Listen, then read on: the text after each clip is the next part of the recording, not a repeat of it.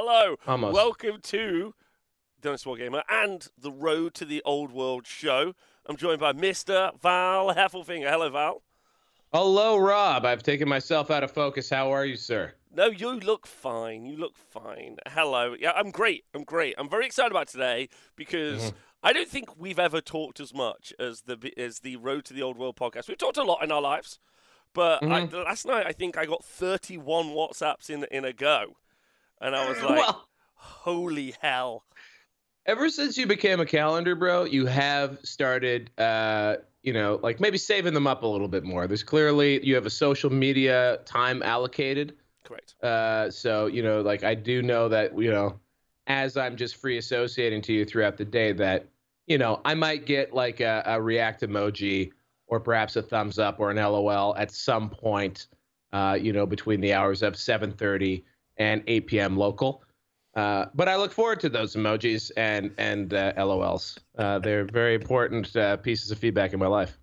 Well, listen, I'm excited too. I want you to know that because today, uh, having a had a conversation, I want chat to know, uh, and anyone who's listening live, watching, like and subscribe, all that other stuff. Uh, that uh, not only a couple of little bits. Number one, if you're interested in any of the older old world shows, obviously they're available on our YouTube. But if you do go onto the honestwargamer.com and then you click the old world tab uh, all shows and then eventually blog posts and all other resources uh, that we'll produce for the old world will eventually be found there, unless it gets moved to another site or something else in the future. Depends on conversation. But for now, very simply, it's available there. So that's first bit of news. So second, which is very professional, I think. I think it's amazing. Uh, like I've never I've never been on a website before. you know, that's pretty cool. I mean, you're laughing, but I, I don't. I, I mean, I've never knowably, knowingly been on a website. Haven't you always So been I'm on trying- FLG? Trying, trying to match your. No, kind of, kind of. I don't know. You no, not really. I think they maybe post the blogs. At one point, Reese was like, "All right, man, you just gotta like, you just gotta set up the blog roll, and then you add the thing." And I was like, "Nah, man, nah, man, no, I'm Oh. not doing that. Someone else can do that." So if someone else has been doing that, then yes, I am on the FLG FLG blog all the time. If someone else has not been doing that, I am not on the FLG blog all the time. Okay. Well, well, you'll be on ours. So there you go, permanently. How wonder how how wonderful is that? yeah, pretty great. So shout out to Tom uh, for getting that website looking pretty slick, uh, in my opinion. Uh, okay, so uh, today's show though is we talked. We had a pre a second bit of news. We had a pre-production meeting. So this isn't just. Although it will be just a stream of consciousness between two friends, uh, it also Yes. it also has some sort of uh, thought behind it, and we were like, do you know what? We've established how the game mechanics and also kind of the game history, the production from Games Workshop has set up. Now we should do the setup before we look at any more armies like we looked at with the uh, Empire. We should look at the setting that the old world's going to be put into, and we should talk around it, have a laugh with it. Maybe the chat will make some jokes, not that many because they're not that funny. That's right, chat. Mm. Fucking coming for you today. Get me today. Savage. Get me today, chat. Uh, and then, and then, uh, and then we could just talk about it. And then, if you guys are interested, uh, you know, you can leave comments and, and, and get at us. So, uh, old world. Now, when we left old world, well, like it was, it was as we know, um, eighth edition. It was the end time. It was destroyed. In fact, where we left it was dead. Well, where we left it was uh, it, it went out with a bang, not with a whimper, you know? I mean, that's the way Warhammer Fantasy always said it wanted to go. It didn't want to just fade away into irrelevancy. Uh, it just did a lot of drugs and fucking died shitting itself on the toilet. It's uh, it died. It died heavily. Uh, but that's great because uh, it means that when we do get the old world, we're not just re-going over some old ground, and in fact, we're entering a time. Ooh, I wish we played some mysterious music here. A time of legend and myth, where stories and characters are created. Uh, is that right? Imagine the time. Uh, yeah, absolutely. Like we're we're well, actually, we're going back. Uh, we're going back. What? So this is actually one of my big parts of prep, prep for this show. Was when when did the Warhammer world actually end? Uh, which I in their in their timeline, and I believe I got to twenty five twenty. I think was sort of like the the, the start of the year of the end, end Oh, time. so it we're just- doing dates, are we? So twenty-five twenty was the end of the of the world. Uh, yes. uh, 25 21 looks like that's the like that's the year before. Uh, so 2522 is quote the present day on the storm of chaos tr- timeline. So I would say 2520 is basically the end of of the timeline before everything sort of blows up. What's kind of fascinating with with fa- fantasy battles is that there is before end times was brought in, there was a storm of chaos. Like um, there was a campaign that they used to do these things where campaigns would decide like the the like lore and like timeline of stuff. And uh, and uh, why are you giggling? Because EJT in the chat's put no date discussion, please. AOS players will get upset. Same as like forty thousand Warhammer forty thousand players are like, there's a battle, and they're like, when? They're like, oh, Warhammer forty thousand time. Like where? oh yeah, yeah. The Cicatrix Maledictum or whatever is like all like time. Uh, yeah, it's it's uh time agnostic. Yeah, it's time agnostic, and they're doing they're yeah. doing wibbly wobbly timey wimey stuff to quote yeah. a famous uh, non-physician. Wibbly wobbly. I believe that was a Canada Heritage Minute as well. Uh, the the wobbly is the message. The wibbly is the message. Anyway, Marshall McLuhan. Look, the point I was trying to say is that we do have we we do have divergent timelines. One where chaos wins, that's the end times, and thanks GW when they when they brought back like when they were like everybody look we're talking about the old world the first thing they wrote about in December this last past year was the end times happened. Okay, it's not going to unhappen. So don't get your hopes up. Like that's like the first friggin' paragraph. It's like, thanks guys, we know you destroyed everything we liked in this world. Literally blew it all up. So like, thanks for rubbing the salt in the wounds, pals. I digress. There was an alternative timeline called the Storm of Chaos, uh, which was like this like internet like this this campaign where uh, Chaos doesn't win, and then uh, apparently at some point GW was like, nah, now we're just gonna wreck on that, and that's where End Times comes from. So there is a there is a uh, like a a multiverse in Warhammer Fantasy. There's actually two multiverses, three multiverses. There's the Storm of Chaos timeline. There's the End End Times timeline, which takes you to to AOS, and the third, Blood Bowl. There's also there's also like yeah yes there's a, there's a Blood Bowl reality. Blood so Bowl is a, a different is the same universe but a different universe. Yeah, exactly. Yeah. So you got ah. you got there's already multiverse like GW of course doesn't know this, but they were multiverse and before they were multi before it was cool, man.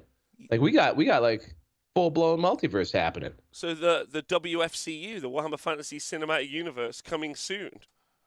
Booyah! Booyah! Oh, also, I have a ma- big t- this here. Oh, this uh, speaking of podcasting tricks, I have a big announcement at some point in the show. Oh, big big time announcement energy. Just so you guys know, remind me we got to do a big time announcement energy sometime in the show. And also that that uh, I sent you a screen cap with like a circle. Gonna need you to. Um, I don't know if we have the technology, but if we could bring that up when I make my big announcement. No problem, Jamie. I got this. Yeah, I got this. Easy. Uh, okay. Oh my god. right. So, uh, shall we talk about? Uh, shall we talk about? It's it's not the coffee picture. Um, uh, let me. I'll deal with that. Uh, right. Oh, hold so, on. I got. Oh yeah, we were talking about timeline. Yeah, we were talking um, about timeline. So cool. Multiverse is cool. Uh, and then um, current uh, time is 25. What did I say? 25 20? 25 20, uh, yeah. So the, but that's, that's not air- where Old World's going to get launched into. No. So this is this is something kind of fascinating. You, how far how read up on this are you? Zero. Like uh, I decided, I decided the best way to go through this uh, is the best way to go through this is to go through this in through the article in order, um, and then just riff, and then you can give me any backstory that we need. Okay, because because well, the reason I brought that up is first of all, I don't want to condescend to you. You know, like uh, you know, this is a creative back and forth here, so I am all about mansplaining when I have the license to do so, but it's all about informed and ongoing consent when you're just dropping fact bombs on people. Inform. So you want to check in with your partner. Are they nodding? Have they clearly just been typing to chat the whole time? You know, these are the things you want to do uh, when you're role playing as somehow someone who's not just read an article about 12 hours ago and somehow listen, is an expert. Listen, people make careers of just reading wiki articles. I need you to know that. I need you to know that, right? Let's yeah? go, baby. Okay. All right. So the reason why I asked that is that there's a little bit of tea leaf reading involved here. about where the timeline is. Right? We're specul we're specu- speculating. Speculating. So I, I sent you the uh, the Warhammer Wiki uh, timeline, yes. uh, which is basically a mash of. It's kind of cool. It's about like every army book throughout the ages has had various timelines written in it. Pardon me. Ooh. Um, and uh, and those timelines. This is probably why they gave up on timelines, is because it requires like I don't know editorial oversight and coordination to make sure that you have continuity. I have uh, a funny that's- piece of backstory on this. That's Uh, a bit com- that's a bit hard and complicated to do. Go ahead. I, my funny bit of backstory is is uh, working for GW. Um, I went and met up with working for GW at the LVO where we first met. I went to a meeting with the marketing department to meet the people who run Bell of Lost Souls, but it, Uh-huh. but they also own um, the one of the wikis, like the Okay. more the more famous wiki, especially for 40k. Uh, and they were basically being like, "Hey, so all of our authors actually use that wiki. Uh, you don't know that, so we're gonna need some measure of conversational oversight. What can we do? Because we actually don't have an internal database, and you guys made it. And uh, how do we reclaim Lexicanum? Thank you, Knigget. That's exactly what it is. Um, and I was in that meeting, and the Bell of Lost Souls people were like, "Oh wow." so they're like, "Could you not make it so people make random edits? Otherwise, that randomly edits the actual law at this moment." Like they may they, they may have since then they may have since then, but don't forget this Like- was about 40k, their biggest game system, and this was only seven or eight years ago. They may have since then created and developed a database. However, just thought I'd let you know, Val, that this wiki and all Warhammer lore is tangible. Uh, no, malleable. Uh, Fungible? based- fungible. Yes. yeah, it's fungible. Yeah, quite fun. These are quite fungible tokens. Uh, sorry, I got thrown off my uh, my train of thought by horrible, uh, devastating uh, sadness. Usually, disappointment, disappointment. That's the one. The just like, oh, oh, yeah. No, that makes a ton of sense, really. And I don't understand why they don't do things like just, I don't know, link their app to Wahapedia. I mean, why not? Just do it. like just do it. Just chip in GW. Just chip him like twenty bucks a month on his Patreon or whatever weird get around the Russian sanctions version of Patreon he has to use, and like that wouldn't be the sketchiest thing they've ever done business wise. Just just pay the man. 20 bucks a month is all he's asking for dollars a day and you can have a, a, an actually uh, well structured database kind of uh, that uh, you know updates regularly and on time It's very, very, I agree. you Well, don't even but- have to send them free stuff. People pirate it and give it to them anyway, right? Like you don't even have to. Like you just just chip him twenty bucks, and uh, and he will manage your database for you, and so will all these wikis. And Jesus, God damn Twenty it. bucks. They wouldn't even pay for a for a, a live stream of an event for twenty bucks. Um, so I mean, they paid more than twenty bucks, maybe ten times that much.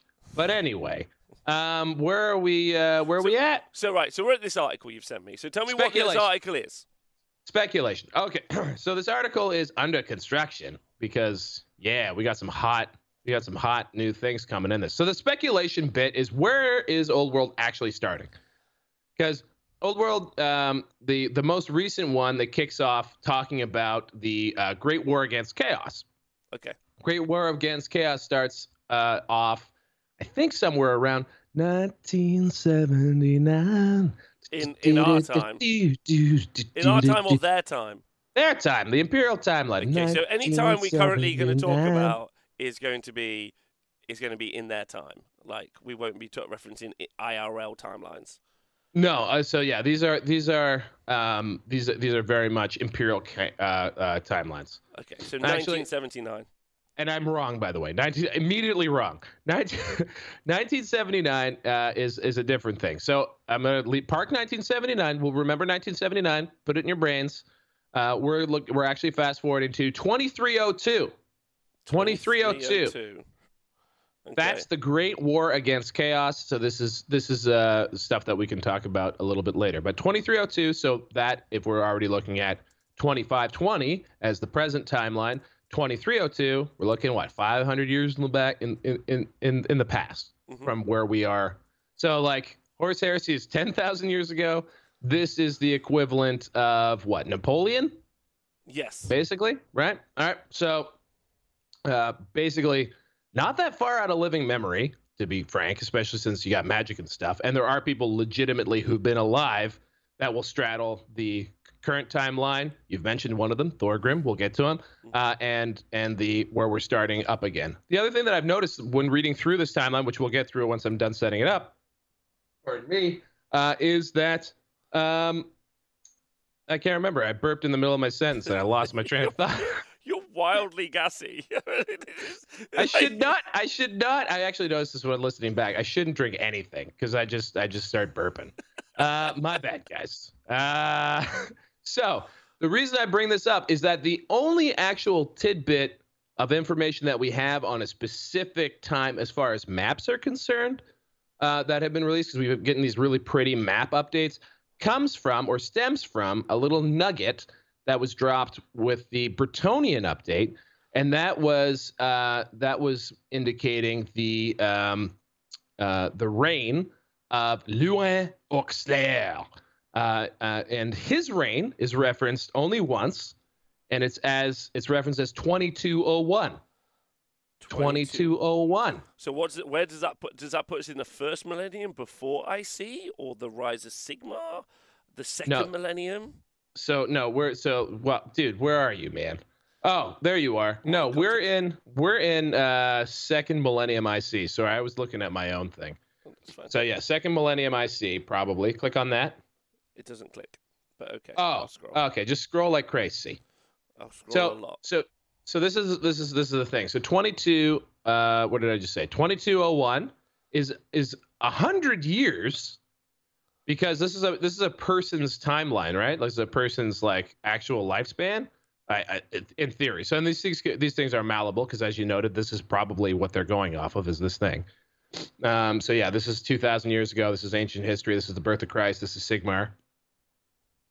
Um, so yeah, keep scrolling, keep scrolling. 1979 is the very so 1979 would be the very beginning of uh, where where cool things could start happening, which is the start of the Civil War in the Empire, which actually has very little um, interesting thing. So the chat, the chat is saying that. So is this the time uh, that was known as the reign of the three emperors? They've confirmed that that's the time, right? But you're you're getting even The- more specific because it's Well, quite a this- wide span of time. Bingo. It's uh, it's not only a wide span of time, but we're talking about so like I think this is where their timeline will probably come into focus because uh, the the timeline as it's been sort of haphazardly published over over the eras is that this schisming of the empire where it breaks down and they can't pick an emperor is 1979 on their calendar.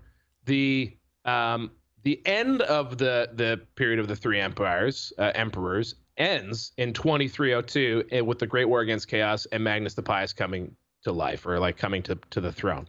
That's 300 years, right? So obviously, there's going to be more than three or four people contesting a throne if it takes 300 years to resolve it. Of so course. it's like, but the when you read the timeline through, it sure it looks like it's kind of intended that it's the same people contesting it, not like their great great great grandkids who finally resolved the problem. You know, because 300 years, this is 300 people years, as far as I can tell. In chat, maybe you can get back at me on this one. I'm not entirely sure like what human lifespans are like, but I'm pretty sure Magnus the Pious, for example, he's the guy who actually winds up uniting everybody and winning the war against chaos. Spoilers. Um, uh, I'm pretty sure he's long lived, but like hundred years old, long lived. Which is why the uh, the Orc Slayer tidbit that I brought up in old 22 or whatever is that's just that's the only nigga we have there is that we know he's the king of Bretonnia, and we know that he's listed as the king of Bretonnia on our old world map. So that means that that map is written within one lifespan of 2201. You know what I'm saying? That's how we've sort of placed where old world right now is in the timeline. Yeah, Get so what I'm saying? so- yeah, yeah. So it's either it's either 2101 or 2301. Like that's our range. So it would be anywhere from uh yeah, because it's great because what they came back to was Great War Against Chaos, Mm. which is 2302. Yeah. But they have the King of Bretonnia listed as the Orc Slayer, and he's probably long dead 100 years later. You know, right? Because like in 2201, he's declaring the errantry war against the orcs. So that means he's probably already king. He's probably pissed off about orcs. Say he's 30. So like he's probably dead by 2270, which is still another 40 years to go. Right? We're getting a little bit in the weeds here. What I'm trying to say is, I think the timeline is un is unresolved. Uh, the the the the era of the or reign of the three emperors is 300 years. So I don't know if that's going to stay consistent.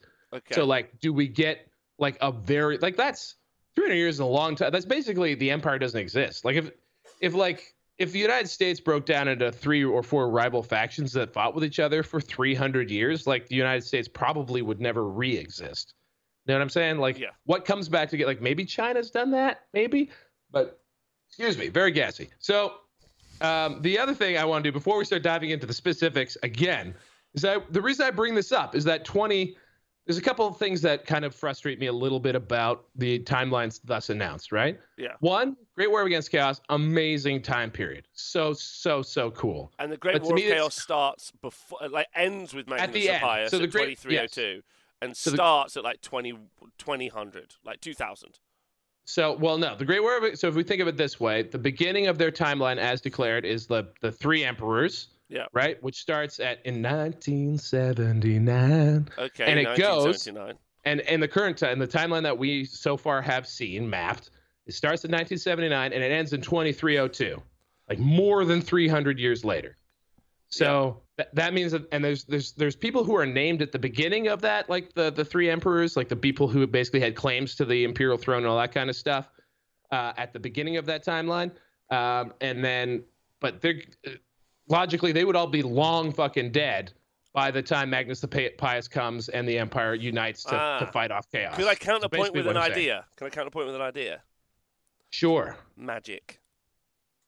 So this is the thing, and- and so this is part of, of of that. I this is part of my ignorance is yes, maybe. So like I said, Magnus the Pious, Pious is an old, like he's a long-lived human, but I think he lives even in this timeline maybe for a, a hundred plus years. You know, like he's not living like four or five hundred years like like 40k humans can live, Mm. as far as I know. Um, there are like like that in order to get that kind of age and and and years on you, you got to be a vampire or undead person, obviously. Oh my God, are you telling us Magnus the Pious was a vampire? No, but this is actually something I've been trying to segue to for a long time, but my ADHD has not allowed me to, which is that just before 1979, you have so many cool things that happen. For so like we go back, we just go, let's just back it up. So we we're talking about a 300 year period going forward from 1979, which is when the emperor empire kind of collapses on itself.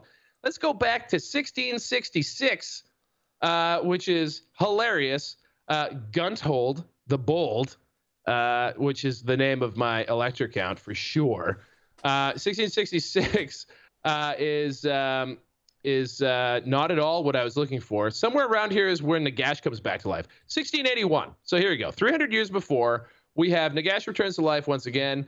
Uh, 1,666 years after he was slain by Sigmar. For one night uh, throughout the known world, the dead stir and walk the land, so sowing terror and confusion amongst the living. Entire villages and towns are overrun and destroyed before the night of terror ends. Sylvania declares its independence from the empire. So Nagash comes back. Like that's that's pretty sick. Like there's a pretty cool moment because you have a very tall, very awesome statue of Nagash. pardon me. Um, which obviously he's not around in the Great War Against Chaos. Uh, hashtag I really want to read about Nagash. I have no idea how this guy works, where he goes, why he does, isn't around. Because for a long time he just doesn't exist. Um, he has a very derpy model, and then he disappears um, from everything after fifth edition until they decide to blow the game up. So Nagash is a fascinating character. He's like the Arc Necromancer. He screws everything up in the world. He's like one of the most important characters, like alongside Sigmar himself in the general world, because of how he just like, you know, kicks things off with undead magic. And um, yeah, so Nagash super important character. He's dead for most of the timeline. He happens to be alive 300 years before the Empire falls to pieces. The next thing is uh, that I find really cool and along these lines in this timeline is uh, 1707 to 1712, the greatest warlord of all time, Gorbad Ironclaw, who is represented with models. Um, the other thing about going deep on the timeline, by the way, is that you realize like how many uh, of the models, like of like mortal characters, like the the not long lived characters, are from all over in the timeline. So like Warhammer Fantasy Battles already isn't really married to the present day because you have special characters that you can play with, like Gorbad Ironclaw, who are from a period of time that predates like gunpowder weapons for the Empire. So that's kind of cool. Um, so, so like if you're fighting a battle against Gorbad Ironclaw, who's sick as hell, I don't know if you have an image of Gorbad Ironclaw. Um, yeah, I wish I could cue things up. I feel like such a dipshit every time I ask you to do something. But anyway, well, I don't know. Like, yeah, yeah. Oh, yeah. Let's get a little Gorbad Ironclaw here. He's so sick. Uh, there he is. It's Oh man, we got to get an we got to get an ad blocker up on yours. Uh, I don't believe in ad blockers. oh, that's nice. I mean, like, how else does this exist? Jesus, man, do you have to be principled about everything? Like, could we not just have? There's a picture. I mean, come on. Um, yeah. So behind the playing children, which I'm sure Rob also doesn't want to take off the screen, uh, is Gorbad Ironclaw, just like the greatest warlord of all times. Uh, he's a big problem for the Empire, and I think is meant to be sort of like the Napoleon of like orcs. I don't know, like he's got a massive. He's just he's just a big old wine dude. Um, so that's a really cool, important like slice of history that is referenced both by characters in like the current uh, editions of Warhammer and uh, and yet happens way before. Like this is so this is what what we say 2520? So that's 800 years in the past. So 800 years ago, we're talking like Charlemagne. So like this guy is this guy is like from so far ago, so far long ago. He dies like in this time period, um, and yet uh, is a current character in the in the game of Warhammer Fantasy Battles, which I find kind of interesting. So if we keep going from here, this is what really frustrates me. Uh, is that ne- next we start getting into the original Vampire Wars? I'm pretty sure. So if we scroll down into like the 1800s, um, uh, I think this is where we start to see rumblings with like, um, am, am I wrong? Am I full of poop here? Maybe I am wrong. Where are the vampires? I think maybe I'm not wrong. Uh, Bloodkeep falls, the Imperial Siege, El Cadavo. Uh, where's like Vlad? There's like a whole bunch of things here for Vlad that I remember reading yesterday. Um, you have Lyonesse, uh, so the, that's the province, not Repulse. Um, 2010. like 2010 is is is vampire. Oh, so it's after. So okay, cool. Um, so uh, we get into uh, 1979. So basically, before, so immediately the the what what did we just do there? Like two to three hundred years before, we have um, we have a, the Gorbad Ironclaw, which is like a massive and awesome incursion into uh, the Empire and all of the Old World. So that's actually like a super big piece of the history. Like almost all of the original Old World factions are really touched by Gorbad. He's a big, big deal. Um, and then you also have Nagash coming back for one night only, from what I can read there. I don't really know that. I really want to look into what that Night of the Dead thing is, uh, because Nagash is a big deal. So like again, uh, some interesting moments in the timeline, just sort of adjacent to where it looks like they could potentially start this, which is 1979, which is the start of the empire no longer agreeing on an emperor because their emperors are kind of elected like presidents. There's an electoral college type thing, and they all get together and they pick an emperor out of all of the people who lead the various states of the empire. So you have like a federation type government thing. Um, it's an elected emperor. Um, I guess is that what is that analogous to? Do we know what history, uh, what historical analog we have there? Is that uh, is that Holy Roman Empire reference? There we go. Um, and then uh, and then so now uh, we have a lot of cool. And what I've said here is that the earliest that we think right now Old World can start is 2201. So that's what that's when Louen the Orc Slayer is referenced on the map. Um, so we have another 200 years of history, and in this 200 years, we know that the the empire is sort of divided because they don't have haven't agreed on an uh, an emperor, and we have the rise of the vampire counts. This is where we have the vampire wars. So like again, literally abutted just before what they seem to have declared as their timeline for for the old world is another one of the coolest little slices of like old world history, which is the rise of Vlad and Isabella von Karstein and Sylvania sort of breaking off from the empire and having its own little civil war within the civil war. So this starts at the year 2010. Awesome. How do you feel about? Oh yeah, you're way you're way down. Let's go to 2010. Yeah. Have I lost you, Rob? Sorry, bud. That was uh, a 22 minute monologue. So, uh, like, uh, well, you got You do you want me to? Which bit do you want me to reference or start talking about? Where do you want to? Where Just do you want to slow in. down and take a breath on? Well, you, you make a good point. You make a good point. But I have Where gone you through all of my things. Like, The there's a load of really interesting stuff. I liked. I So- liked the bit so with the here's the- on the pig. That was a good bit. I would have talked about that. I'd have talked about right. that for a while. I had to paint a well, I didn't have to, but I felt compelled to paint a picture. My point here is that like they have declared that the game starts at the end of wild amount of cool shit. This is basically what I'm trying to say. Are you telling me there's got- loads of cool shit in Old World? There's loads of cool shit in Old World, but they've they, they seems like they've declared that they're starting just after it's all happened. so Is there is there no cool shit that happens after that bit? There is, but it's like a two-year period of time.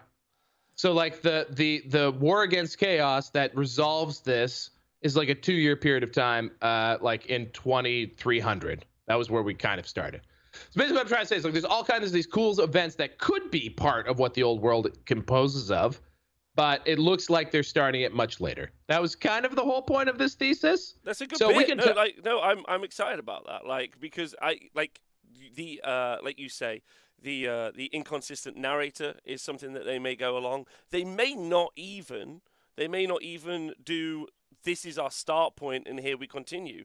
We might True. even get like snapshot box sets. You know, like hey, we're gonna do the vampires. Here's the vampire box. Here's a bunch of vampire stuff like and then they might thread that in we don't know how as of yet how elegant it's going to be as like a production and also we don't know how much they're going to retcon this this mofo Right. or if they're going to spider verse us So they seem to have declared very intentionally that there's no Spider Verse. So they've they've declared that the timeline is not Blood Bowl, although they are supporting the Blood Bowl timeline. But sure shit ain't that Storm of Chaos stuff.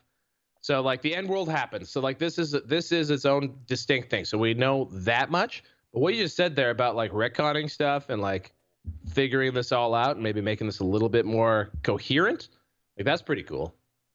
yeah i think i think it would be really good especially as having just heard loads of exciting information from you that there's loads that's that like that it's quite clear that there isn't even when you research it very well there isn't a consistent like read through um, which is uh, sad so we think, think- we think it starts at 2301 So, like, yeah, well, that's what they've declared in the most recent article. The map suggests it starts a little bit before that. The map would suggest it starts about hundred years before, which is the the the the Louen the Orc Slayer one, which is twenty two hundred, ish, Mhm. twenty two oh one, and then hundred years later is where you get the War of Against Chaos. So that kind of could be right. Like maybe they're maybe that's what they're doing. They're gonna like set up the War Against Chaos about hundred years before, and you get to know everybody who happens before that. oh fun And- so when does when does the empire civil war start or like the the, the three kings So That- you that's said what I 1979 so way before way Oh. before. Well, let's start there because even if they end up pushing, even if they end okay. up, even if they end up pushing that forward, that Yeah. generally we know that that's a setting at least. Yes, absolutely.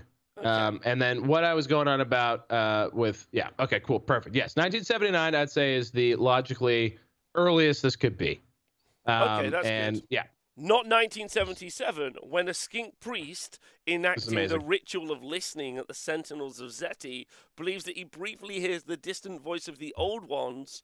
The Slann mage priest contemplate the matter for several years before finally denouncing the priest's claim. The a the vital timeline. element of the background. so again, this is bit, so that's probably from the uh, that's probably from one of the Lizardman books.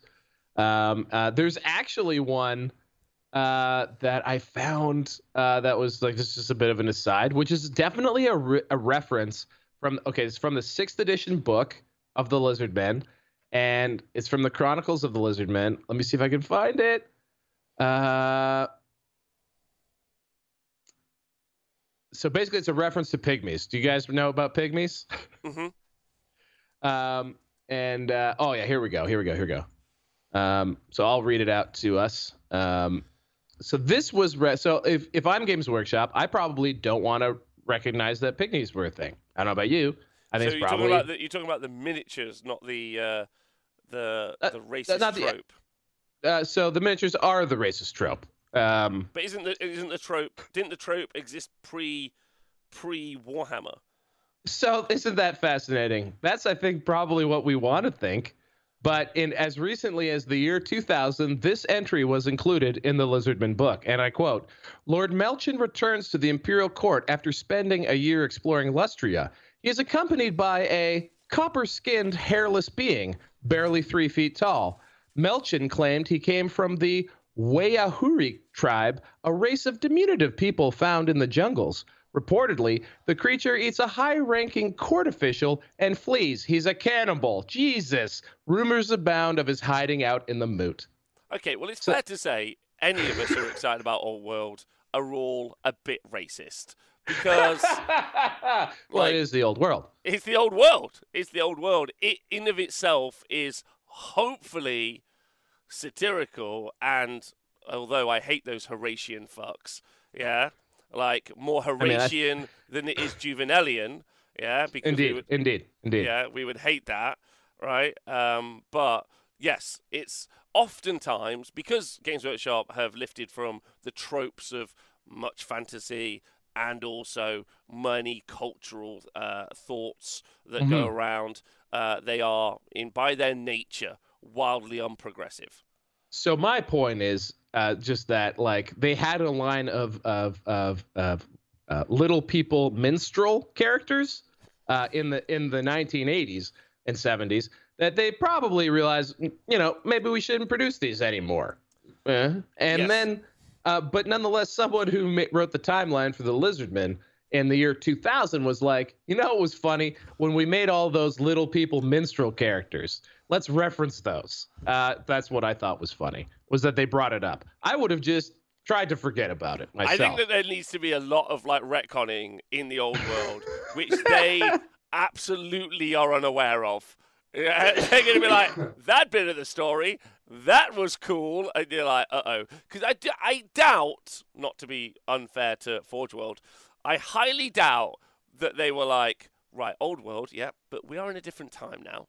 So it's time to start thinking about some of these and maybe, maybe start to, maybe start to address the balance on the on the, some of these, and they're like, nope. I hope they've got someone in there who's doing a first read who's like, no, no, no, this has to come Well, out.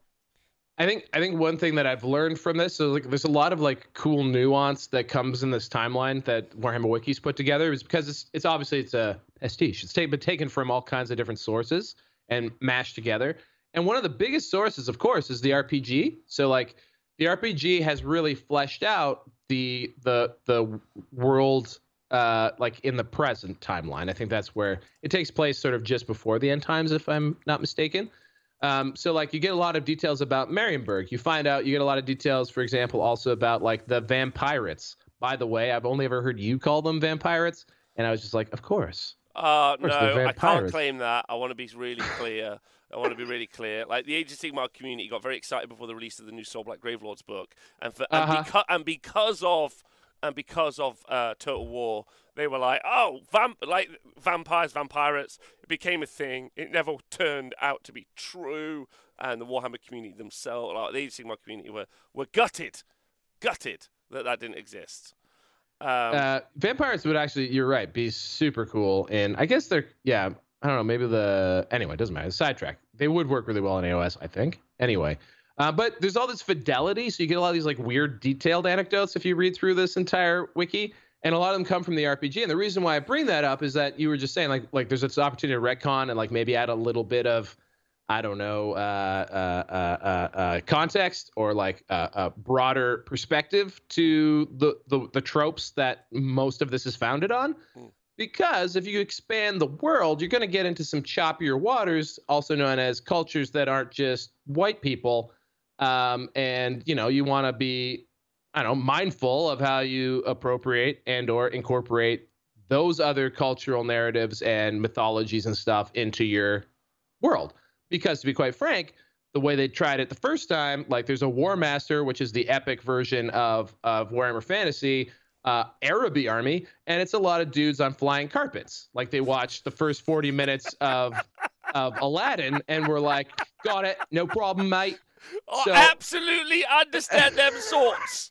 I've got, got it. it. Camels and carpets. Camels and carpets. So that being said, so I think like a lot of people assume like, whoa, we can't, we couldn't possibly like do the rest of the world because they're terrified about what would happen if they just went out and try to do the rest of the world. Whereas the reality is, is that like the like if you took a uh, yes, and we're appropriating here, but nonetheless, I think that's allowed because that's kind of what I don't know creativity is. You take what you know and you sort of remix it and you create something new with it. But like the cultures that you'd be appropriating from, and you can see this sort of with Cath Cathay, and I haven't seen like a uh, uh, like a uh, like a real interpretation of how well they did or didn't do with with like the representation of Cathay and like the way that they've remixed uh, like like Chinese civilization and culture into creating that uh, that that group of people within Warhammer. But nonetheless, it it looks cool and it looks to be a little bit less shallow than a bunch of camels and carpets. If you get what I'm saying. Also, looks like also, a better looks also, like a better effort. Also, they had an adult company um, in uh, in TH is it THQ whoever makes Total War Sega Creative Assembly. Yeah Creative Assembly. Uh, they've had an adult company actually liaise with them. So like they'll have gone in and been like hey we're going to do Cathay. And they'll be like let me tell you about Chinese takeaways. They're like no no. Fucking no. Yeah. None of that. that that being said like the the general vibe and aesthetic of Cathay is Chinatown. Like you do have a lot of like the long dragons and like the the tiered buildings and stuff, which are inventions of of like Chinese immigrants to North America. Not inventions, but like they really riff on that because they know Westerners were super into that and it would get them to like not kick them out of their cities. Hmm. Uh, like the inventions of Chinatown and like Chinese food and like the like deep fried like chicken balls sense of the term uh, is really fascinating as a reaction to like uh, like trying to assimilate into North American culture, and now like that becomes a representation that's remixed and interpreted by a game in the form of Cathay, but it's very divorced from the very incredibly wild and interesting and fascinating history of actual China, which is friggin' wild and is an uninterrupted dynasty for 4,000 years, 3,000 years. They're like the friggin' Egyptians. Anyway, it doesn't matter. Uh, what I'm saying here is there's a lot of cool shit you can do. I think respectfully and in a fun way, like someone said here, like Arabian Nights. If you're doing Araby, obviously, like you kind of want to do that, right?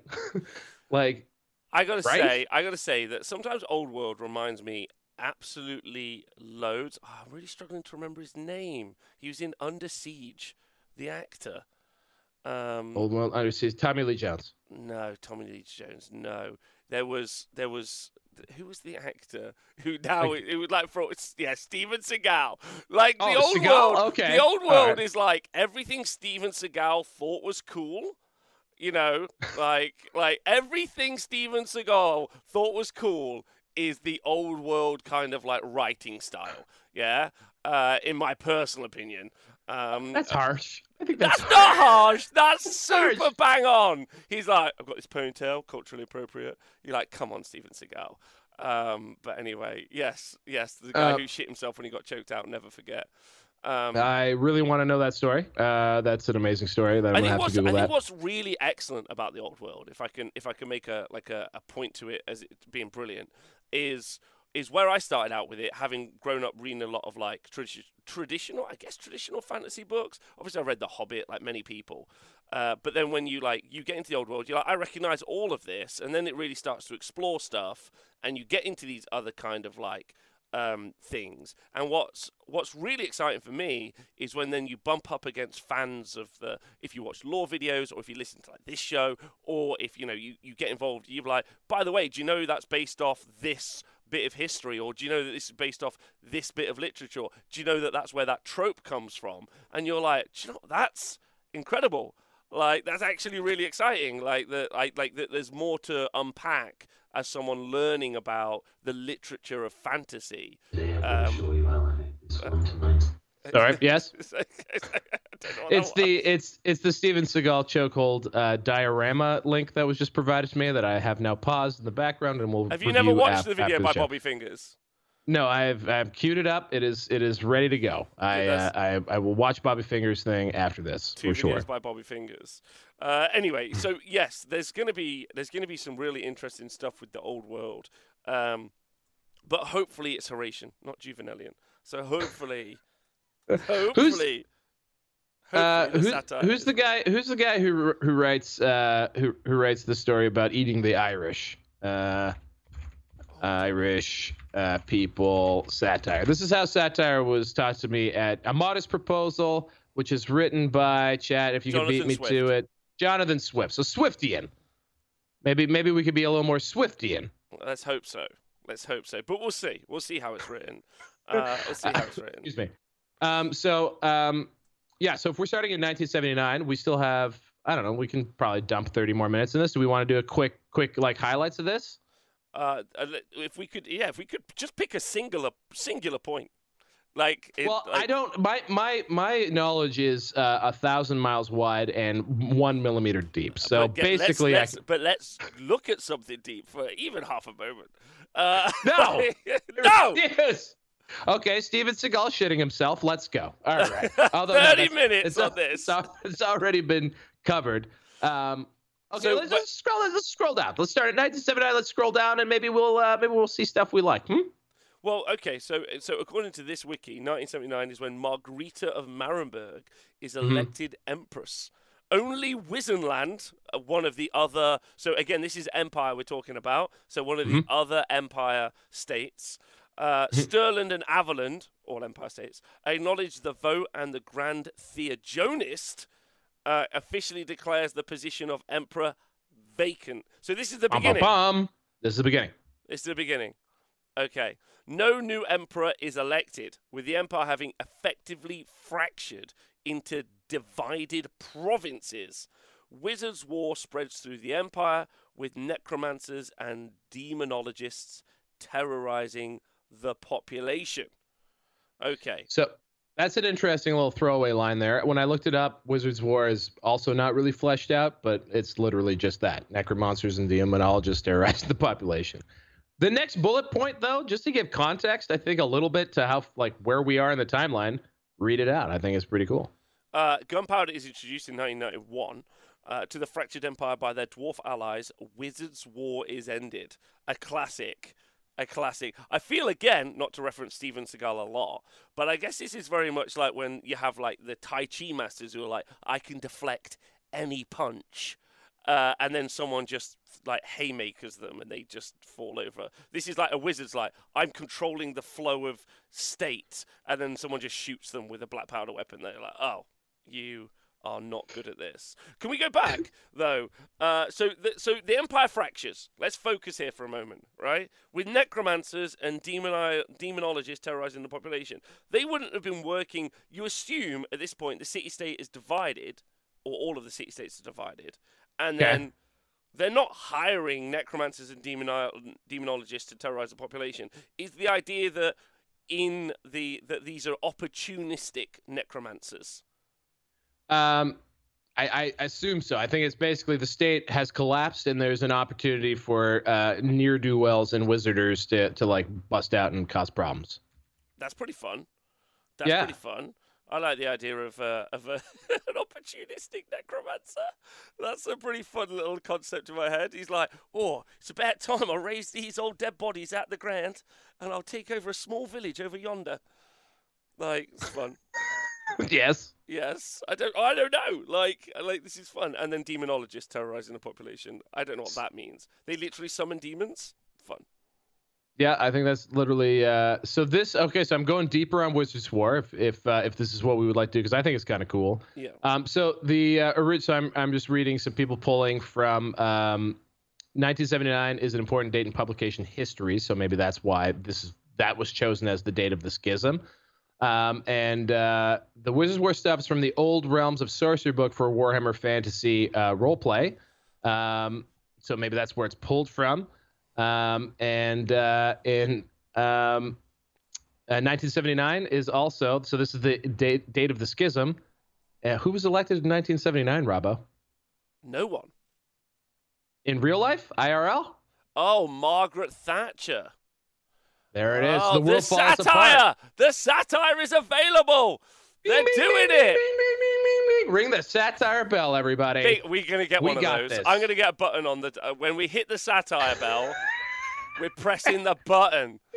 Satire bell. Uh, so Marguerite of Marienburg, and is Marienburg literally England? Uh, good question. No, It's a, it's a well because England famously was like famous for its navy, I guess, colonialism also. But like its navy was kind of a thing, and Marienburg is is a port. Marienburg like- always reminds me more of Amsterdam, but like I don't.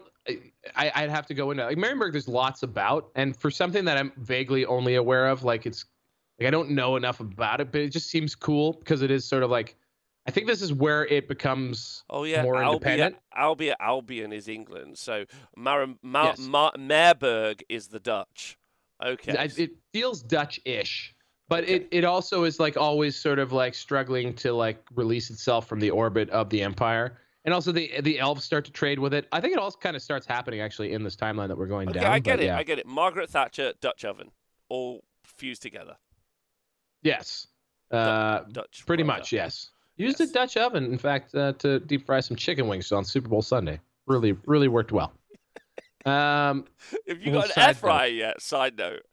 uh, I do indeed have an air fryer, but I don't know if you know this. Uh, it's it's just uh, it's an oven with a fan in it. I I don't know. Uh, my my partner's sister bought us one for, for Christmas. Apparently, it's the future. I They're really- wonderful. They're wonderful. Uh, Okay. Do you have Subway sandwiches or Starbucks where you live? Subway cakes, we do have. Um, uh, we do also have stuff. Subway cakes. Uh, so like, do you know when they toast it, you put it in, they put it into an oven that just turns into the the, the surface temperature of the sun Oh yes. for like two minutes. That's a that's an air fryer. That's what the, that's the whole thing. And then Oh. someone was like, we could sell this to people, and that's that's it. we shouldn't though, but we will.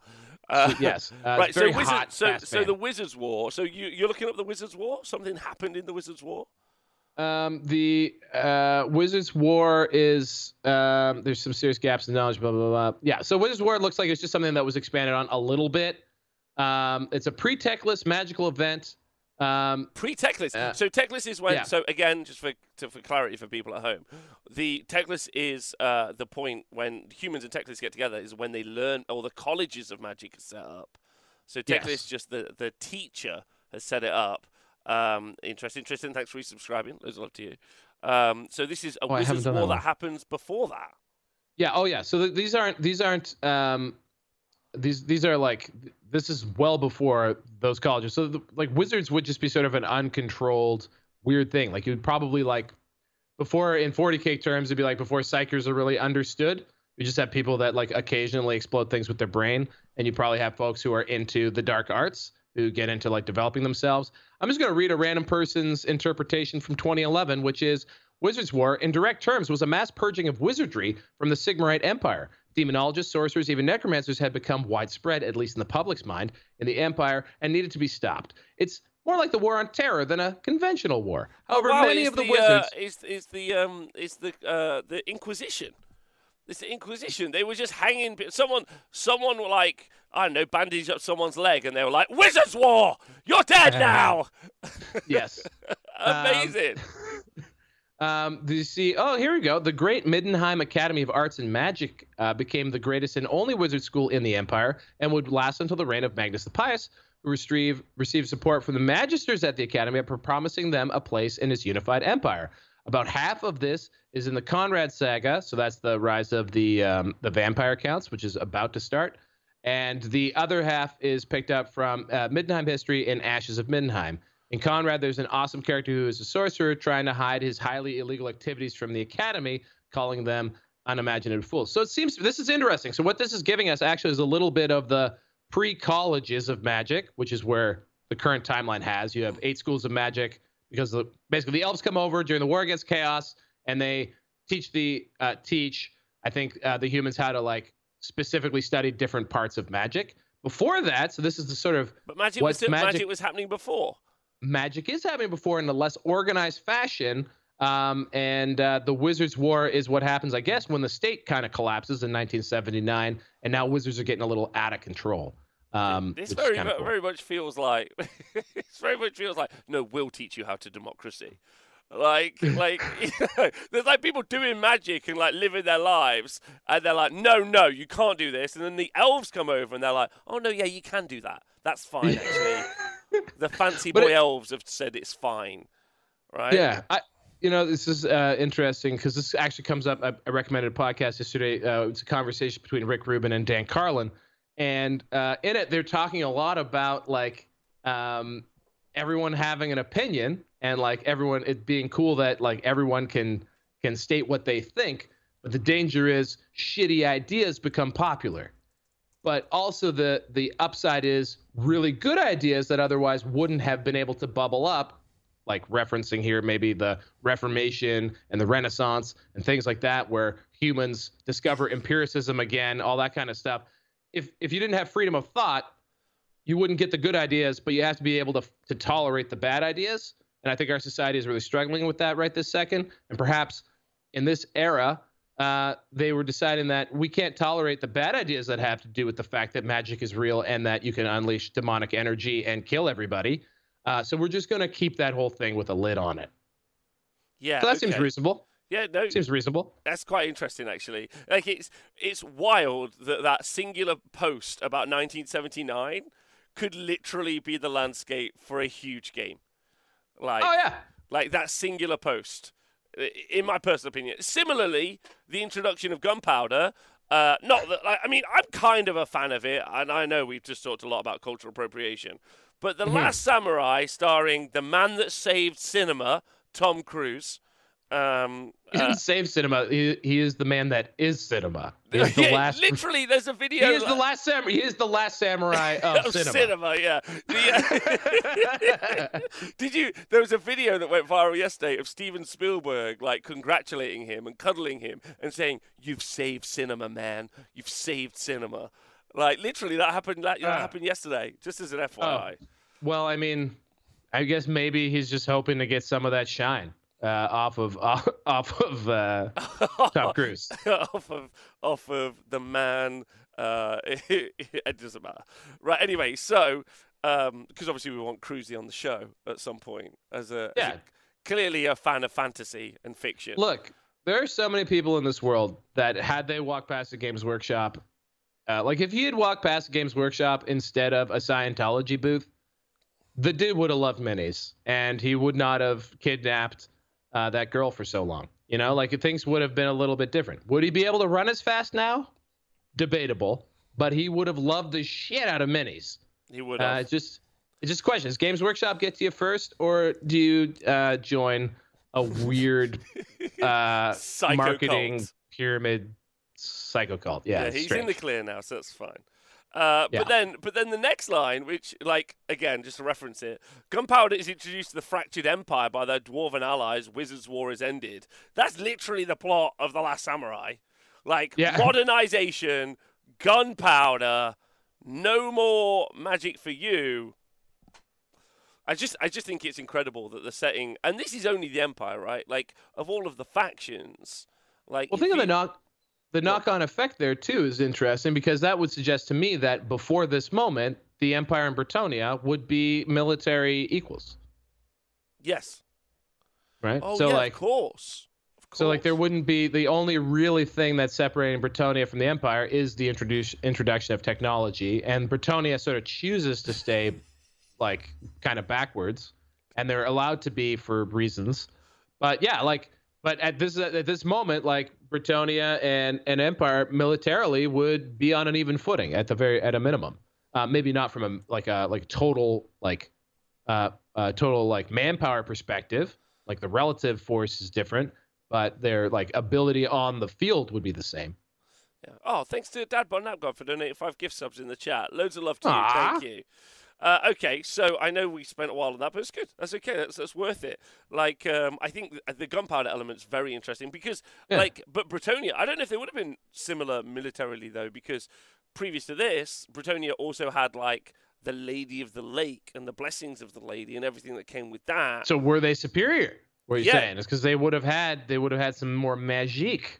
They would have had more magique than uh, yeah there would have been an imbalance there so that gunpowder would have like reintroduced or, or at least started uh, a, an arms race which is quite interesting and a great song from fallout boy um, so Look at the year 2000. okay so year 2000 clan screwing is led away from the main Skaven areas by the Grey Seer Critislick. The clan establishes a stronghold hidden in the cursed marshes and extending beneath Marienburg. Okay, interesting. One more. Oh, the ne- not that one. That one, not interested in. I didn't notice that it was also 2000. Why? I want a deep analysis for 15 minutes on what, That's- why Gracie Kritzlick took his clan away and established that- one. So that is clearly to be like a timeline piece from one of the RPG books about Marienburg, and that's kind of cool. Like that you get that level of granularity from those books. But Maybe yeah, what we 2000 is just sort of a big deal in Warhammer. So Maybe what we could do uh, for the website accompanying this video uh, is I could grab this and then we can just cut out. some highlights. We could just put the highlights in. Yeah. I, Like- I started doing that. I cut and pasted one thing, but it was the pygmy thing, and then I went down, and then I went, and then I went down a tremendous rabbit hole about the pygmy thing, and uh, completely forgot I was doing that. okay, good, excellent. I love that. But is this what you meant by like we can figure out good ideas by just wasting people's time on a live show? That's exactly right. That's exactly Nailed right. it. Okay, Uh, Rob, All you can't make a microsite for every individual episode. Guess what? What Yes, if I can. do? What if I do? Don't What? you tell us. Don't you tell us what we can and can't do. There are so many URLs available. Yeah, so many. Yeah, you know- Workshop has, has probably.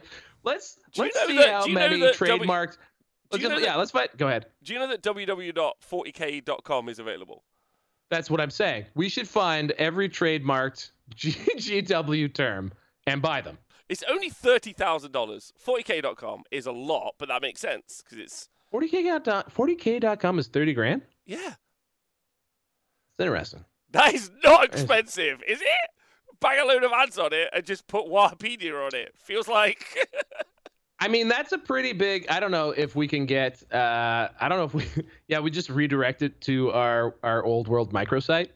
Uh, uh, but like, just said from a pure gambler's perspective here, you know, if you did a little speculatory parlay, maybe we could kickstart it to buy 40k.com, because like if if they do sign the deal with Cavill and Amazon, uh, me suspects 40k.com would be worth more than thirty thousand dollars. I can't believe that they're so cheap they haven't bought it themselves. I'm shocked that someone hasn't speculated on it. And and if it's 30 grand, maybe it's probably not actually. That's the asking price is 30 grand. Maybe it's more like 15 grand. That's incredible. Anyway, uh, I just thought I'd let you know. Uh, Uh, are you- that's pretty cool. But Yeah. I would say we should we should literally look up like their list of trademarks and just see how many of those websites are available for like ten dollars because there and they probably just, are. and they just spend like just spend like two hundred quid on like. yeah, yeah, just buy up. Yeah, just yes, yeah, one hundred percent.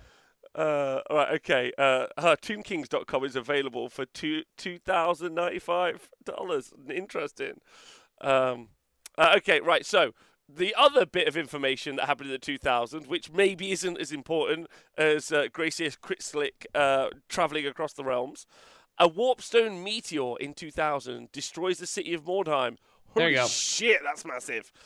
Vlad von Karstein sends agents to the ruined city to secure warpstone shards, which he can power his magic. A new age of art, culture, and prosperity, uh, prosperity, sorry, flourishes through Tilea. Imperial explorers discover Ulthuan, but are denied access. Holy shit, that's a busy time. Right? That's like Right? See, what's what's amazing is if they did do all 300 years, right? Is you've got a campaign book of vast scope, Yes. Like in that singular year. Yeah. This is what I'm getting at. This is what I'm Yeah. getting. Like, and and actually, if you look at the timeline, it kind of suggests to me that at some point this really got away from them. So as I've already referenced, like Gorbad Ironclaw is 300 years before this, is a major character in the Eighth Edition Orc book, which is in theory 800 years past the time of of Gorbad right? So okay. like he's presented as a current timeline character, but he's really ancient history. Um, before the Empire even had gunpowder weapons to fight him with, right? So Yeah. like the and so like the timeline also like clearly starts 1979. Warhammer is supposed to start here. This is supposed to be current day, right? So like Warhammer ends in 2015, like what however many years that actually is what uh, 80 to 30 it's 35 years 36 years later right? Yeah. uh, and and uh, in the in like real world timeline but in the the like the game terms they accidentally advance it like 500 years i guess out of a lack of creativity or respect for how long a year is. Um so like i don't know. I, I feel like there's a lot of opportunity to retcon or like change this period of time significantly over like that that sort of period of the three emperors uh, like that is right now listed as 300 years um, and in other places referenced as 400 years um, and like really either flesh it out or curtail it or do cool stuff with it. Because currently encapsulated in that 400 years 300 years is like a lot of really cool events including as you just pointed out the creation of mordheim. So mordheim exists now um, in the year 2000 which is 500 years before in theory present day Yeah, it's pretty cool. It's pretty wild. Like, I wonder what they'll do. And also, like, you know, you're a modern game company, I guess. I put this in quotation marks. Uh, You're a modern game company going back and revisiting what was like. Like you'll know uh, as well as anyone. Like you're currently every job you're ever on is a work in progress. Like you start a job and you're like, right now, now I'm in it. Like, oh yeah, I've got to get that bit fixed. I've got to sort that bit. Like going back and like overhauling the whole infrastructure of of a thing. And what I'm talking about here is the narrative and the law is actually a, a wild undertaking to like begin, especially while you're in the process of making the next part of it. So you Mhm. can see what, and you know, 40k is a good example of this. They're they're in the process of of still updating 40k, and therefore going back and changing. Like they're like, okay, someone wrote two novels. Are we gonna make them not available now? Like, no one's in charge of that. Like they make enough money to be, but they're not.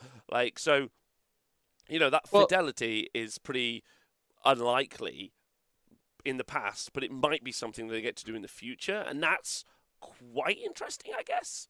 super cool and interesting like and i'm i'm, I'm talking out of turn a little bit here but from an outsider's perspective it sure seems like there what like things happen in in games workshop because it is again i used to call it a mom and pop operation with a global supply chain um, i think maybe they're a bit past that now but like a lot of times these are pet projects of individuals right so like even something even even something like the Horus Heresy and the the rigor and detail at wi- with which that timeline was approached and coordinated was probably really one guy, It was Alan one guy. Bligh. Yeah, it was Alan Alan Bligh. Bligh. Yeah, yeah, it was Alan Bligh. And, and Alan Bligh passed away. And you know, like when that when that happened, the person who was sort of had his hand on the tiller of that particular ship, and all of those um, really neat lore expanding um, and like world building books that it that that Forge World was known for, like the Imperial Armor stuff, it stops when he passes. Fires of Cyraxus, the last Imperial Armor book, never gets released. They don't go past with with Warhammer Forge. They don't get past um, Tamurkhan and the Monstrous Arcanum. um, because literally the one person who is owning all that stuff and driving it passes away. And so unless they replace that that that need for someone owning that, and I do remember them talking about an archivist and maybe even a couple of people being they have a, hired. they have a, they have they have two archivists now, and they have a Warhammer historian who works. So they do have that now. Right. So so like that's that's maybe in recognition of wait a minute, like we need this capacity or we need we need someone to be a rememberer uh, of of like how all this stuff knits together because it was invested in one person and as you revealed earlier in the show, uh, you know, fan driven wikis. Um, and there are so many there are so many threads that like if you want to add any sort of sort of narrative cohesion to all this stuff, it's possible but you got to know where all the threads are. So yeah. Anyway, it's a long way to say that hopefully that whomever is spearheading this mission is kind of aware of this timeline and how much, for example, it sure seems intentional that they have put the King of Bretonnia as the King of like name the King of Bretonnia as a character that we recognize in the existing timeline on the map of the old world. Because that that timestamps where present day might be for old world, right? Yeah. Um, so one would hope that they realize that the only reference point we have for Louen the Orc Slayer is 2201. Like we don't know when he started, we don't know when he ended. That's he's literally a bullet point in the sixth edition uh, Warhammer uh, Bretonnian uh, army book. Yeah, so Drew, Drew Barry makes a point in the chat. What strangely artistic, artist collective vibe for a company that feels so capitalist, money hungry from a consumer side. And it's it's more that there's just like a huge swath of creatives inside the company who, because you are, they are by nature creative. They want to build and create. They'll be like, by the way, I've I've invented Tomb King or I've invented ogres. What do you think? Like not invented, but you know what I mean. I've written an ogre book. Do you Yeah. want to sell it? Like that's literally how it worked for a long time. Like they're not like that now, or not like that that much, but probably more like that in Forge World than anything, which is what we're going to get, uh, which is quite interesting. Um, but there are other creatives who've jumped off the back of that, like the Total War people. So that's also very interesting as well. And the RPG Val looks very interesting. If you, I was actually moments away yesterday from just purchasing the whole Warhammer Fantasy RPG set. It Uh, comes up on humble bundle. It comes up as a hun- humble bundle all the time. So, So, wait like, for that. Yeah, Wait it's that. yeah, and uh, the I always just miss it, but yeah, uh, it's it's it's it's available all the time. Yeah. Um, uh, and then two to three dudes working in Nottingham is never going to be able to make something as complete as a bunch of rabid fans. I agree with Pershaw on that as well. Disagree because really? Wahape- because because Alan Bligh existed and Wahapedia exists. If if if you have a truly anal like Oh. individual Yes. who is is is upset, and also a guy like Mathias Eliasson, the guy who does Warhammer: The Armies project. Individuals with the either the power that they've taken into their own hands or the to ability. compile these things, or the ability, or whatever, or like the authority to, um, like those who are just dedicated to the cause, like like a full-time obsessed individual can literally move mountains, right? So like it's uh I don't know. I, I slightly disagree on that, especially in the context of something that it is possible to have read every single page of Warhammer stuff, right? It's a lot, but it's it's within the scope of human ability to do it. Yes, I agree with you. Um, yeah, I agree with you. I actually uh, like I. So I do agree. I do agree. Sorry, it probably should be two to three dudes working versus one obsessed person. Right. Um, like uh, I agree with you absolutely on that. I think that's I think that's very fair. Um, I don't know. I also don't know why I decided to draw such a distinctly large land, line in the sand over that comment. Uh, no, because because I think because I think it's actually valid. I think like one of the things that we see a lot in like modern media or like a mod like a good example would be um, a good example in my personal opinion if we can take some context from this is the Wheel of Time TV series which is atrocious. Like it's really bad. It's really not very done very well. Um, but they had loads of money. They had loads of talented individuals, but you had no one who gave a fuck.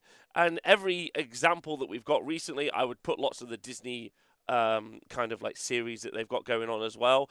I think that they're pretty bland and rubbish and, and terrible because you've got lots of people getting paid to do a job, and that's fine, and they're creatives and they do make something, and it's okay. But the stuff that generally hits, generally vibes well with an audience is the stuff where people have overcommitted. They've done too much work. Yeah. It's too Yeah. obsessive. Like it, there's too much information in there. Uh, and once you get to that level, uh, like The Last of Us, if you've been watching it recently, is in that kind of frame where there's like a lot of references all the time. Uh, and it's quite clear that someone was obsessed with that work, or they've got the original creators involved, and then that has been too good. Like they've committed too hard, and you're like, okay, this is what I want. That's when it punches into the the modern zeitgeist, and I feel that's true for Total War as well. I don't know about Mhm. you. We t- we uh, we played some Total War yesterday, and the chat were like, the voice acting in this is phenomenal, and I'm like, it is, it is good. It is. It is, and it also, but it, it comes from uh like I think the original games are like one or two guys, like the whole thing. Like if you listen to like the if you listen to them, like it's like they have nobody, but now it's so broad and expansive and awesome, right? So yeah, it's sick. Yeah, yeah. Uh, so Uh, there's loads of other times. Is there anything else in this kind of like long arcing period of time that you find quite interesting and exciting? Hondo P. So like so basically we're we're 30 years into the timeline is is uh, of the potential earliest point, which is the start of the th- era of the three empires. We've had gunpowder introduced uh, uh, into into the the empire. Mordheim, which is an incredibly pivotal and important setting for for the for Warhammer Fantasy in general, uh, starts to exist uh, because it's hit with a a, a meter, right? Uh, and in 2010, this is, I think, super big, is the, the start of the Wars of the Vampire Counts. Um, Badass. and then, so, and actually 2010, 2012, super massive. So I don't know if you want to read some of these off. I do, but just FYI, t- uh, War of the Vampire Counts, obviously starring uh, Timothy Chalamet. That's Mhm. like that's an immediate. He's in. okay. Well, there's a lot of vampires to account for. Ah, ah, that's good. ah. That's good. That's good. Uh, but yeah, Uh, like so, like that's Vlad. So that's Vlad and Isabella von Karstein, Konrad uh, von Karstein, von Karstein, and then finally Manfred von Karstein. Like so, like those are like four massively important characters that basically their arc kicks off ten what what no, we're thirty years after the sort of the start of this timeline. And again, I go don't ahead. know if I was. I don't know if I was like absolutely drawn in by Interview with the Vampire, the film. why not? Vampire Like- Lestat? Come on, man. Yeah. What? very good. No, what I'm saying is, is like I'm just, I'm just thinking this through for a moment. Like, like, uh, because some of these I feel are so huge, right? The, the, the brilliance, like you said, you were like, I've gone really wide. I haven't gone very deep, yeah, on some of these elements. Apart from obviously the pygmies. Great job. Uh,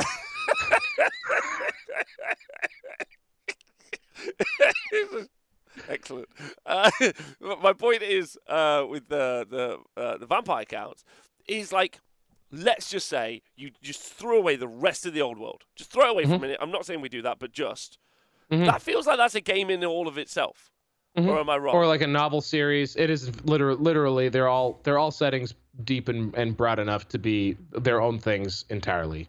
right. Um, and yes, and that's that's why Warhammer is indeed a setting and not necessarily a narrative, um, because within it is every narrative that's existed in you know Human history. human history, fantasy. You can just take from everywhere. Which again, the preposterousness of the concept that this world's too small. I, I, I can't create in here. It's a box. It's very small. I can't. I can't think of cool models to build for this this tiny, narrow-minded world. I need to be able to have eels flying through the air. How could I have that here? Uh, and you could, uh, if you wanted to, in like the southern wastes or whatever. You're fuck. You can do whatever you want. But anyway, it doesn't matter. Um, yes, there is like tremendous latitude here, and I think also I think I'm trying to lean. I'm already kind of shitting on the old world because um, this is like so far it feels like they're starting Lord of the Rings at the you know uh, battle of not Five, for, not even uh, for help. five armies. Yeah, bat the battle for the five armies. Exactly. So like whereas they have so much pivotal history that happens immediately before. And so maybe maybe you're right. Maybe what we see is like uh Tomb King Tristan referenced um like one of the coolest little stories um that I've ever ever noticed, uh, which is the War of Sand and Snow, which is when uh, like basically everyone's always robbing the Tomb Kings. Like everyone, that's how the Tomb Kings stay relevant. Is like people go and like steal their shit, and then they like book it out of there, which is I think kind of cool. Uh, that seems like a good way to keep them relevant. Um, but one of these is like Norscan Raiders, like Chaos guys, and then Settra is like, "Yo, this man, I'm gonna go get my ship back." And he goes like to the northern wastes and destroys them. And he's like a, they're like it's like a sand faction fighting in the Arctic. Um, anyway, so that's that's to me very like uh like like uh, something rife for I think exactly what you were talking about, which is like lots of campaign books and like little mini settings. Yeah, be, it'll be. I'm, I'm really interested to see where they end up going with it. It's gonna be fun. All right, so listen, uh, there's loads more, and like you said, uh, War of the Vampire counts. The inventive genius of Leonardo da Miragliano, so Leonardo da Vinci, uh, enters the Emperor's service. And Michelangelo. Michelangelo, yeah, together. Leonardo and Michelangelo together. And then Vlad von Karstein attacks Middenheim and is slain by Jerek Kruger, Grandmaster of the Knights of the White Wolf. This is super confusing because read literally the next bullet point. Vlad, Vlad von Karstein returns to Middenheim and butchers Jerek Kruger and his knights. Then read the next bullet point. 2025, Vlad von Karstein is killed again by Grandmaster Kruger of the Knights of the White Wolf. what? So I don't. I need to go a little deeper on this because because I read that as Jerek Kruger getting killed twice and Vlad Vlad von Karstein is killed three times. That's perfect. That's what I that like seems, a lot. That seems like that could be straightened out. Yeah, th- we can sort that out. All right, so uh, we don't have long. So you did say you wanted to make an announcement. Uh, so Oh, got that uh, queued up, ready to rock. Uh, yeah. So if we if we want to make an announcement, we can. Uh, maybe we can we pick up this timeline. We can go maybe a little deep. Yeah, we can do more. keep We, talking we this? got, we got, we, We can do barely- more. We can do we more still got next week. 250 years to go before we're even close to the the war against chaos. Then let's so do we that. can keep riffing. Yeah, yeah. and I can just do another 25 minute monologue for you. I know, you know, sometimes you need to take some time off. You know, I don't want you to, I don't want you to feel like the whole thing's on you. You know, It's Uh, my not. bad. No, no, no, it's not. You've you've been brilliant again. I do Uh, have to give you like we could get you the technology to just mute me, like like just audibly, or like just so you could like maybe you could like put like a piercing, like very. I'm sure there's a way. Okay. Uh, okay. So, so tell me what the tell me what the uh, tell me what the uh, tell me what the um uh the announcement is. Oh man, I, I was hoping that I had a I had like a rap uh, air horn sound effect. I do not. So here's the announcement: is that I I Adam Camilleri is is is in this hemisphere, and we had a lot of fun playing a lot of Warhammer Fantasy. And I'm gonna I'm I'm currently announcing that two weeks before Easter, we're gonna do Warhammer Fantasy: The Resurrection. Wow. That's right. That's right. A Warhammer Fantasy 8th edition event currently has no place booked. Uh, has uh, but it'd be the it'd be, I'm looking at the weekend of the 25th and 26th Of and October. uh, of uh, no March March March 2020. oh, very very soon. Yeah, like a month, like a month away. Like Okay. it can be done. Look, these events. Well, this is actually why I want to announce this right now. Air horn sound effect. Warhammer Fantasy Battles: The Resurrection. Um, it'd be somewhere within 400 kilometers. That that's that's the thing here of Toronto. Uh, we would just need to find. I would uh, prefer to keep this somewhere in that bubble. So if you're in this Not bubble, Ohio though. I mean, maybe. I mean, Michigan, like Detroit. I'm probably we could probably get cheap stuff there. Uh, we how much room do we even need? Um, how are you supposed to make an army in a month? Just you can borrow one. Anyone who needs to borrow something, I got lots of stuff. Let's do it. We could go to mini wargaming. I'm sure they might be that they have a really nice space. That's right in the middle of this circle. Why don't Uh, you I'm gonna- just do that there? I, I don't know because I haven't talked to anyone but the chat and you about this so far. Also, I tried to bully I tried to bully Peter the Falcon into joining joining us. Rob, would you would you be available on this weekend? March the thirtieth. I'll have to check my time. Like What? So check your calendar. Are you available uh, Friday 24th, 25, 26 of March? Yeah, maybe. Yeah, maybe. I don't You know. might be, you might be available. You might be available. You might Yeah. you might be available. You Yeah, might yeah. be available. I have to Hmm? actually check Hmm? my calendar. Let's Well, see am I here. coming to am I coming to play Warhammer Fantasy Battle in, in Canada? Uh, It depends on your it depends on your calendar. Depends on. on your calendar. You don't need we're pretty we're pretty freewheeling here. You don't need uh, any proof of of anything to come to Canada except I guess a passport. Maybe you need a passport. It's caused me problems in the past. Don't take it Uh, for the granted. Justice the Justice series is on, but I'm not doing. I'm, as of yet, I don't think I'm streaming it, uh, and therefore, like, no, not yet. No. Maybe we pencil it in. Maybe you too could witness the resurrection of Warhammer Fantasy Battles. Oh. You could bring the rest. You could bring. You could bring the rest of the gear, Oh my right? god. and you yeah. can take you. Yeah, you know, huh? Huh? yeah. Yeah. why It's an not? idea. It's an idea. So I mean, so so I got I got me. I got maybe you. We got maybe Peter the Falcon. Probably Adam Camilleri. This is probably just going to be me and Adam Camilleri. Tech Priest Dicky, if you've watched any of our FLGN stuff, they're definitely down. Tomb King Tristan, probably into it. Uh, maybe Nurgle Matthew. Like we could have like a really like sick lineup like of core people, and we we'll do it for free, and we'll just charge normies a lot of money to play Warhammer Fantasy with us. let's go. And uh, let's, Let's go. do it. let's go. All right. Yeah. I'm in. So Rob, in. you're 100% committed. I Excellent. have to produce an army in what? In four weeks. what? You don't just have eight armies on your shelf? Not, do you wanna play? On, What do you- on, what would you Not play? on square bases. play? What would you play? Uh, uh, Chaos Dwarfs.